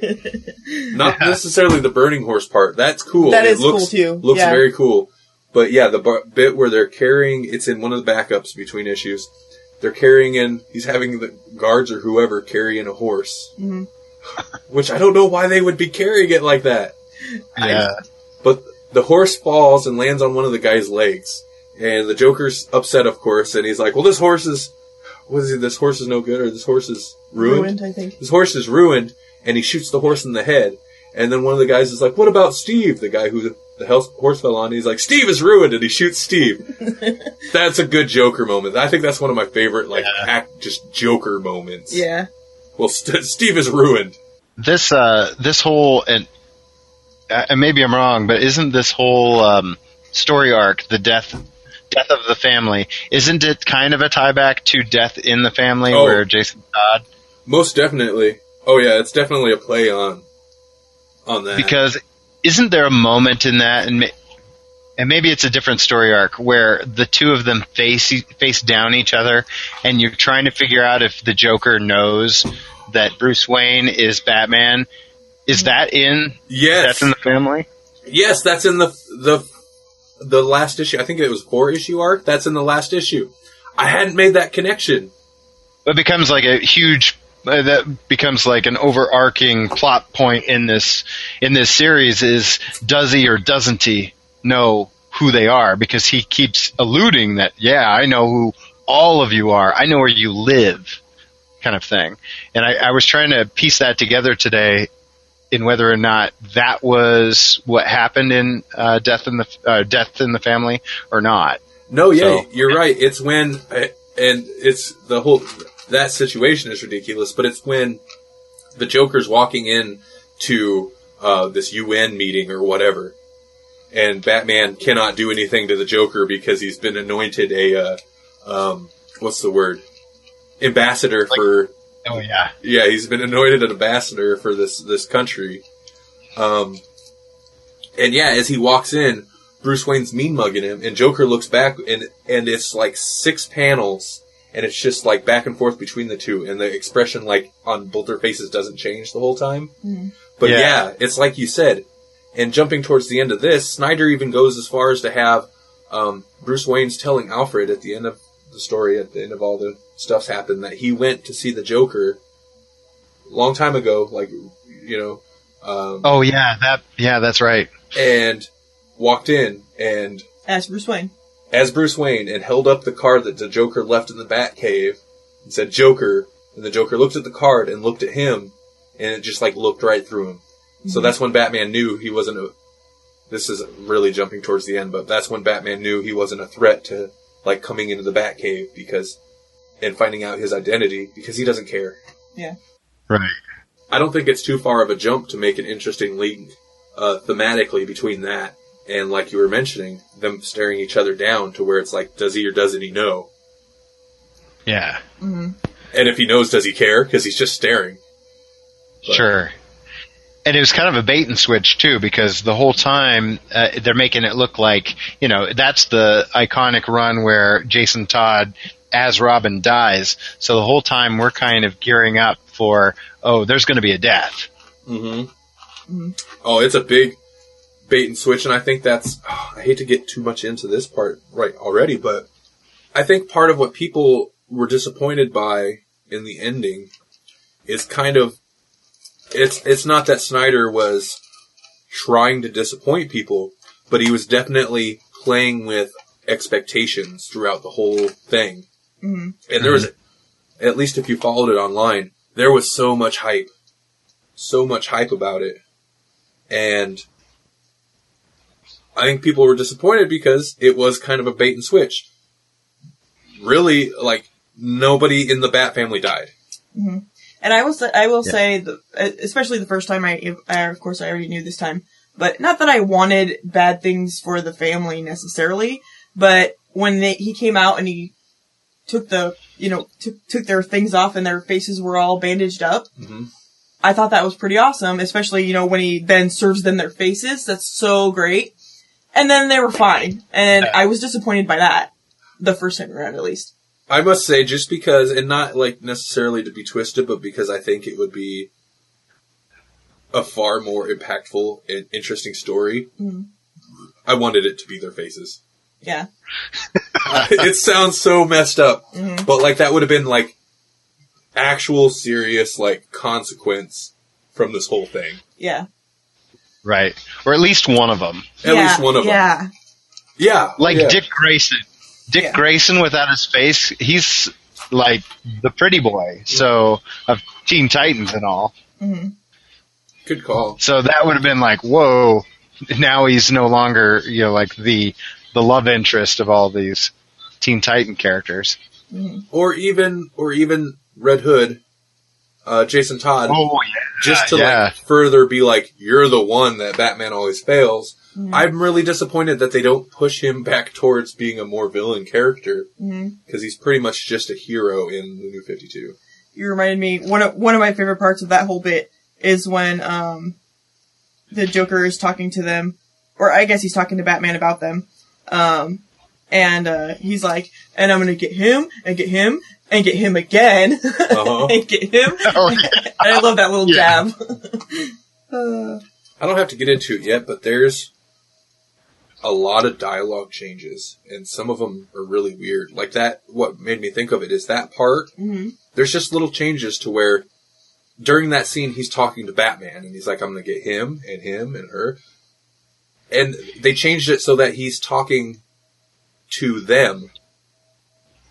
And he says, "I'm gonna get Huh. you and you," Oh. and just like weird changes I like don't. that. I don't really like that because it seems. It seems more appropriate for him to be talking to Batman because he's being so dismissive of them. That's yeah. That's what that was my thought process. I liked it better or how it was in the single issues because it is almost like because I would think that's how Joker would feel about them. He wouldn't necessarily address them. They're just basically props in the room that he doesn't like. yeah. You know, Yeah. they're there as uh, chess pieces so he can manipulate Batman. Right. Yeah. Exactly. At least that's that's the take I prefer between mm-hmm. the two Right. dialogue versions. Yeah. Yeah. we don't have to jump back, but some of my favorite bits in Arkham are where he's just kind of ruling all of the inmates. Like he's just like running the riot act on on Two Face and uh, the Riddler, Oh yeah. and just making him do what he wants. Mm-hmm. No, yeah, we can. That's that's one of my favorite issues out of the five. I think the first one and then the last two, I think, are my favorite issues, mm-hmm. and that's one of them. There's just, again, speaking of the horror theme, the tapestry of flesh, Oh yeah. and they Yeah. even went to the point to the inmates or whoever it was that they stitched together to make this tapestry are still alive. Like, Oh yeah, it's got some, that's got edge to it. Yeah. I was. It was interesting to me that. Well, first of all, they had so many uh, other villains all kind of working together. Mhm. But then when he goes, um, kind of goes in, in through, gets past the horse part basically, and starts going like through a stairway or something towards them. He flies through like, what is it? Mr. Freeze, Clayface, and Scarecrow. Like And- it's nothing. Like it's nothing, like real fast. yeah. it, that bugged me a little bit. But then I was like, but also Batman's really mad. Mhm. So that's how I justify it. It's like Batman is on a mission, Yeah. so he just blows through them. But then you look at the stories where it's like a big story arc where he's dealing with one of those villains, Yeah. and it like kind of cheapens those stories. hmm But yeah, yeah, Yeah, yeah, he went through those through them real quick, and then the other ones, I don't know really that they did with Two Face, or I don't recall. But the others, they had already kind of set up that that he had went and approached that Joker had Uh-huh. gone and approached them, and they had special parts to play. hmm So it, you know, obviously made it made sense for them to last yeah, longer. the yeah. They're either you know he convinced them to join there, or like uh, in uh, Penguin's case, he blackmailed him into being there. Yeah. Oh, and I, sorry, Jesse, because I know you said you like Two Face, but the at the end of that issue, the little extra bit, uh, he like hands Harvey. His Yeah, big time. He does. He totally does. Uh, And, and that hurt my heart a little bit, but at the time, I was like, if anybody's gonna do it, I guess. yeah. Yeah. And another interesting thing that I took note of is that in the what are we talking about? there? The fourth book is kind of what we're talking about right now. They actually have a Grawlix in there, and I appreciated that, so I had to write it down. Yes, yeah. There's a Grawlix in um, issue 14 at the end where he's. Uh, what was he talking about? I don't know, but he throws out a Grawlix, and I thought, yes, there we go. That's why this is so appropriate for our first pull list. Uh huh. Yeah, I liked it. So I was I was happy to see that. we got to talk about the finish, the climax of the whole thing. Mhm. That is where most of the dialogue changes are. And some of them, like I said, um, I sent Jesse a message earlier because I found a post that Mhm. compared the dialogue changes. Most of the dialogue changes are towards the end during the dinner scene and the final confrontation. And it's really weird some of the changes that they made. Some of it I like. Some of the changes I like because, and I think this was a motive, uh, main motivator for Snyder to change some of the dialogue was to clarify, um, a little bit because after this arc, Death of the Family ends up referring to it kind of causes the members of the Bat family to separate and put some distance between be, between them and Batman. Yeah. And Right. and some of the dialogue changes they made kind of clarifies how that would be the case. hmm And then there's hmm um, some of the uh, homoerotic themes, uh, the, the the the subtext, Yeah. or sometimes it's pretty blunt. It's not really subtext. hmm It's, it's is actually toned down a little bit, Yeah. and I thought that was odd. Despite I was the second time reading through the, the hardcover, it seemed more blunt to me hmm in the first part, but then yeah, it like it really is okay. So Batman's got Batman and Joker kind of scuffle. hmm There's a lot of dialogue there, and then he ends up he's got Joker at the edge of the thing. Uh, Regardless, dialogue changes. I really like that moment where Batman's like, "No, it's not going to be an accident if it happens." yeah. And he's like, you know, telling the Joker, Mhm. like, you know, maybe maybe you pushed me this push me to it this time type Yeah. thing. And I enjoyed that. hmm Um, I actually kind of like the, the dialogue there though because that's when Batman called Joker darling and kind of turned turned it around on him. that I'm glad you mentioned that. Took it out. Are you serious? Th- that's one of the dialogue changes. He, they took out darling. Oh well, I like that. though. Batman doesn't call him darling, and that yeah, that really bugs me because, and it's not even necessarily as a return of affection. It could be even viewed as like, um, you know, sarcasm. A self slam. Yeah, it's a self slam. Ah, call back. um, oh, I should have hashtagged that. I didn't. I'm gonna start hashtagging everything with that. But yeah, they took out that but bit where because he says, you know, let me, I'll whisper it to you uh, about um, him knowing who Joker was before and his name. And yeah, they took out the darling, and that was like I think that's the most disappointing because that's I don't know, it just shows like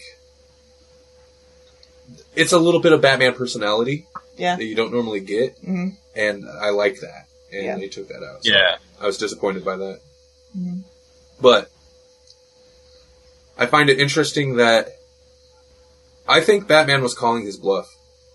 Mhm. Because when, towards the end, when Batman, at the very last scene, Batman's in the Batcave, Uh-huh. and it's got a picture of Joker's face on the computer, it says identity unknown. Yeah.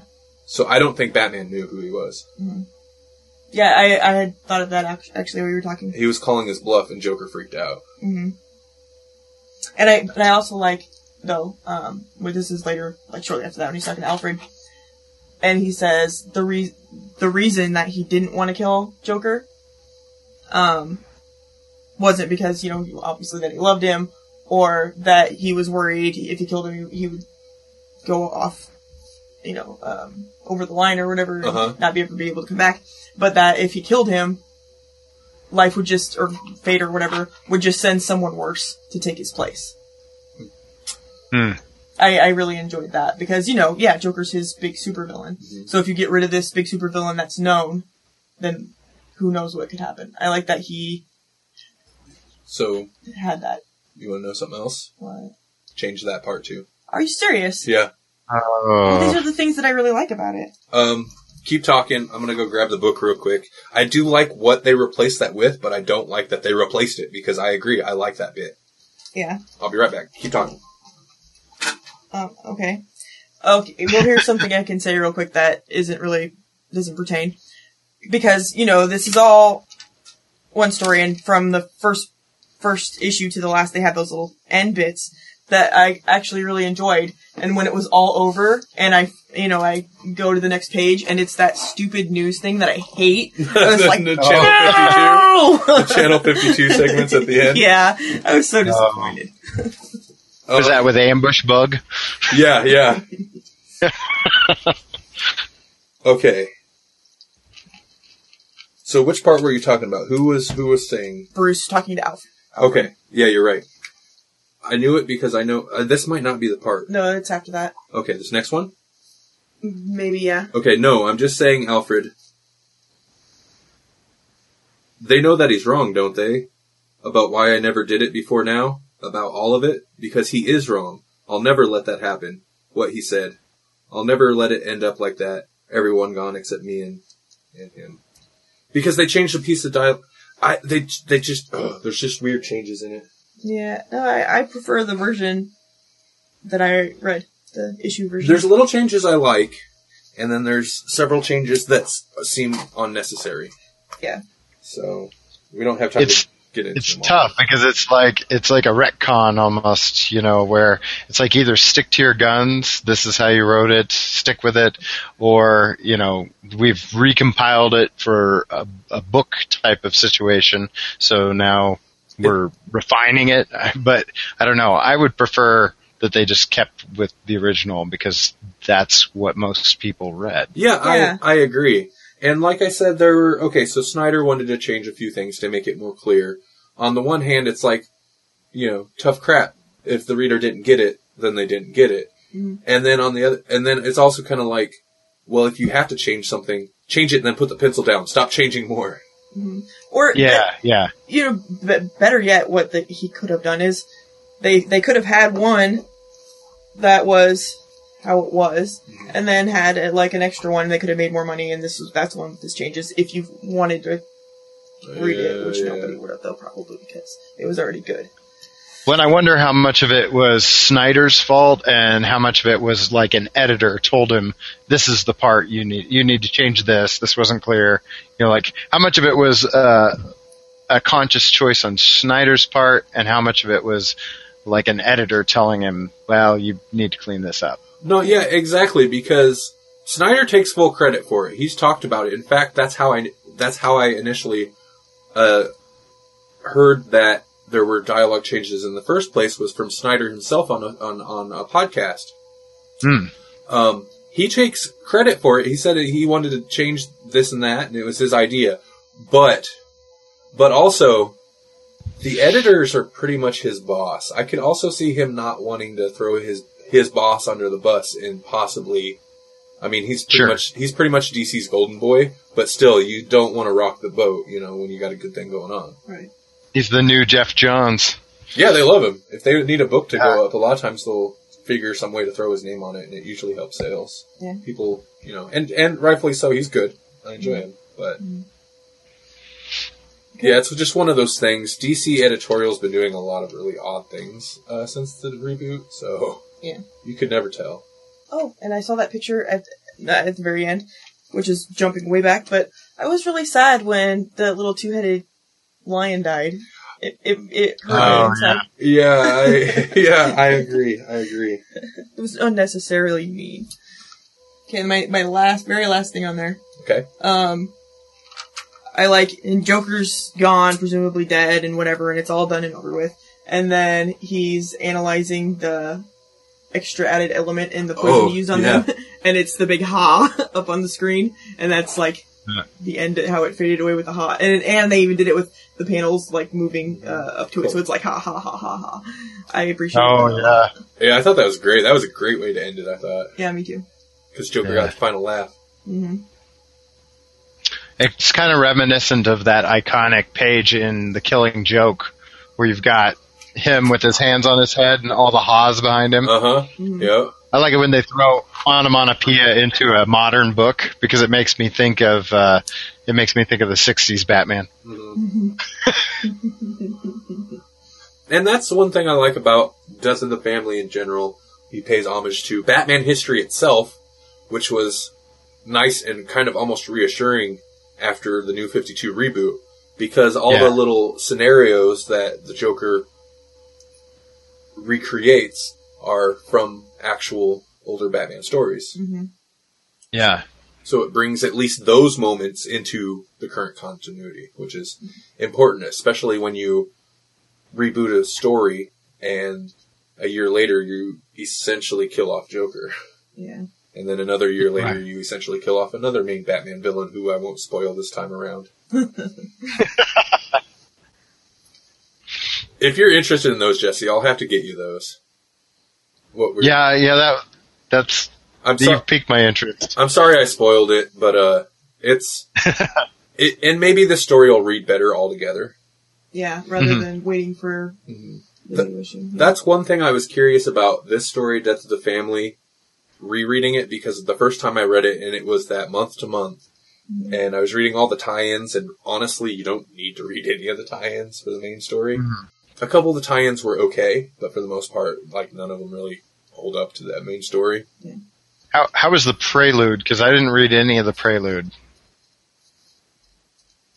Um, because they were all in other books, I believe. Like all the prelude takes place elsewhere, and then um, was it? It jumps right in with Batman, Yeah. the main book. Um, for the most part, unnecessary. The Catwoman, Okay. the Catwoman one was totally unnecessary. In fact, like there was a prelude issue and then a tie-in issue, and they were both like literally on the fringe of, like the Joker himself was on the fringe of anything that actually happened in that in those books. The Batgirl tie-ins were actually pretty good. Not great, but pretty good.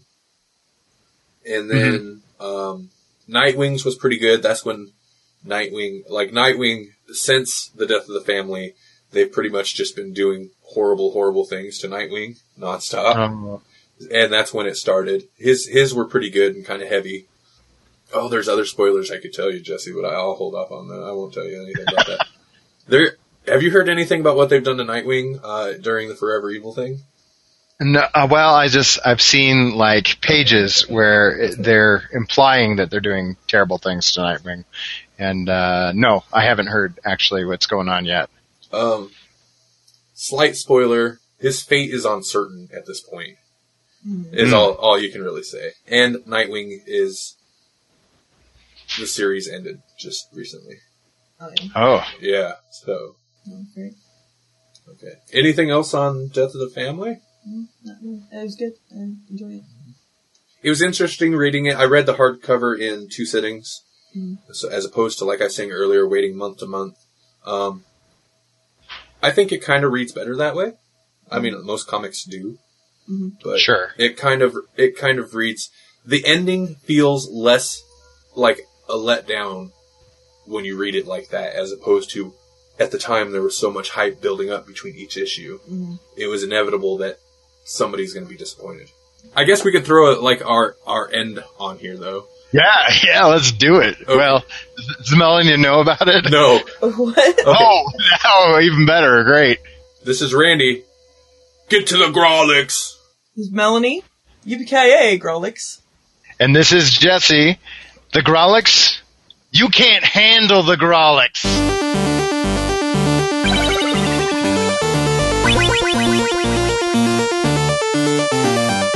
Thank you for listening to the Grawlix Podcast. The Grawlix Podcast is a production of Electronic Media Collective and Vorpal Arrow Studios. This podcast is released under a Creative Commons Attribution, Non-Commercial, No Derivatives 4.0 International License. To hear more, visit grawlixpodcast.com, follow us on Facebook at facebook.com slash grawlixpodcast, and like us on Twitter twitter.com slash grawlixpodcast.